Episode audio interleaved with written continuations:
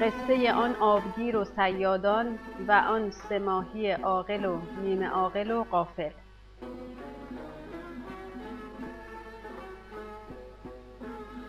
در کلیله خوانده باشی لیک آن قشر قصه باشد و این مغز جان. اما راویان اخبار و ناقلان آثار چنین روایت کنند که صدها سال پیش در دل یک جنگل دورافتاده برکه کوچکی بود که در آن سه ماهی زندگی می‌کردند. اتفاقا روزی چند ماهیگیر گذارشان به آن جنگل افتاد و آن آبگیر را کشف کردند. بعد از آنکه مطمئن شدند که در آن ماهیانی چند زندگی می کنند تصمیم گرفتند که فردای آن بازگردند وسایل کار اعم از تور و قلاب بیاورند و آن ماهیان را صید کنند. پس از رفتن صیادان ماهیان احساس خطر کردند. یکی از آن سه که عاقل بود بلافاصله تصمیم به ترک آبگیر گرفت. با خود گفت اینجا دیگر جای زندگی نیست. باید بروم خود را به جوی و رود و دریایی برسانم و از محلکه بگریزم. هرچند که کار دشواری است اما دیگر وقت قرار و آرام نیست. همچنین با خود گفت که بهتر است نیت خود را با آن دو ماهی دیگر بیان نکنم چون آنها اهل سفر و ترک عادت نیستند. و اگر از طرح و تصمیم من مطلع شوند میکوشند تا مرا منصرف نمایند.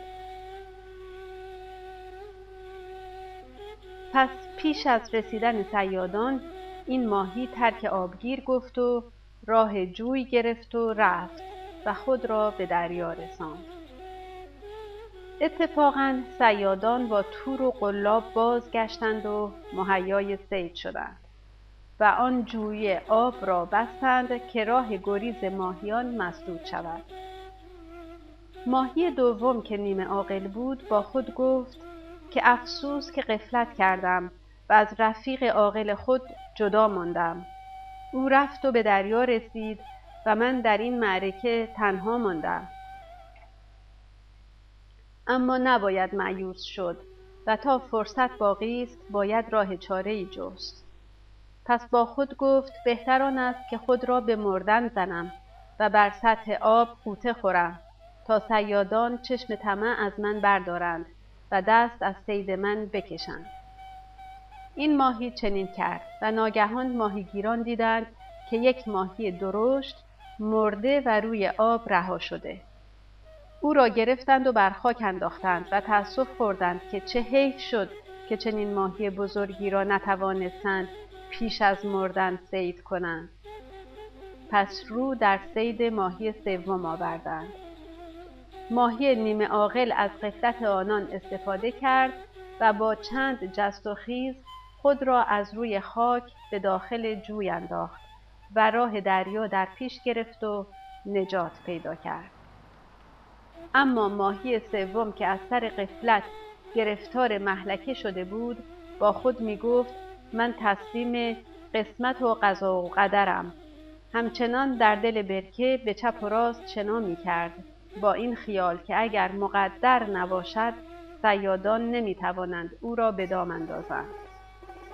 اما کار از کار گذشته بود چون سیادان تور انداختند و او را به چنگ آوردند و از آب بیرون کشیدند و در آتش کبابش کردند.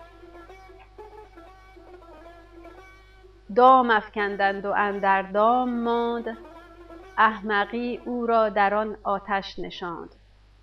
بر سر آتش به پشت تابعی به حماقت گشت او هم ای